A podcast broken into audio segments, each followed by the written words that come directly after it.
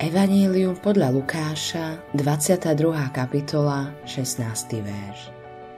Lebo hovorím vám, že ho nikdy viac nebudem jesť, len už dokonalého v kráľovstve Božom. Ježíš hovorí tieto slová pri ustanovení Večere Pánovej. Zdôrazňuje, že existuje spojenie medzi spoločenstvom pri Večeri Pánovej a svadobnou hostinou v nebi, kde budú jeho priatelia pri stole s Abrahámom, Izákom a Jákobom. Koľkokrát sa Ježiš stretol so svojimi priateľmi pri Večeri Pánovej. Znovu a znovu im dával sám seba skrze chlieb a víno. V mnohých kostoloch ľudia, ktorí kľačia, vytvárajú polkruh. Pripomína nám to, že druhá časť stolovania sa odohráva v inom svete. Stôl spoločenstva obracia tvoje oči k prichádzajúcemu kráľovstvu.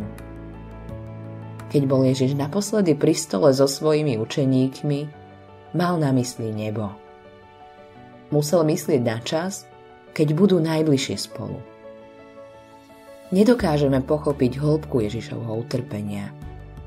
To, čím musel prejsť, ho napĺňalo hrôzou. V Getsemane poslal Boh anjela, aby ho posilnil na ceste. Napriek tomu nedokážeme vysvetliť, ako bol Ježiš schopný zniesť agóniu kríža. Jeho slová nám však pomáhajú. Cez to, čo povedal posledný večer tu na zemi, tak nádherne žiari jeho láska. Jeho srdce bolo naplnené láskou k priateľom. Boli to tí, na ktorých myslel. Bolo to, ako by ich nevedel opustiť. Preto Ježiš našiel útechu v tom, že o krátky čas budú opäť spolu. Vždy, keď si klakneš pri Večeri Pánovej, myslí na to, čo príde. Ak žiješ vierou v Ježiša a zotrvávaš v nej, vždy bude pred tebou ďalšia príležitosť. Naposledy to bude v nebi, keď bude všetko dokončené. Keď Ježiš sedel na Zelený štvrtok medzi svojimi priateľmi, vedel, že je blízko cieľa.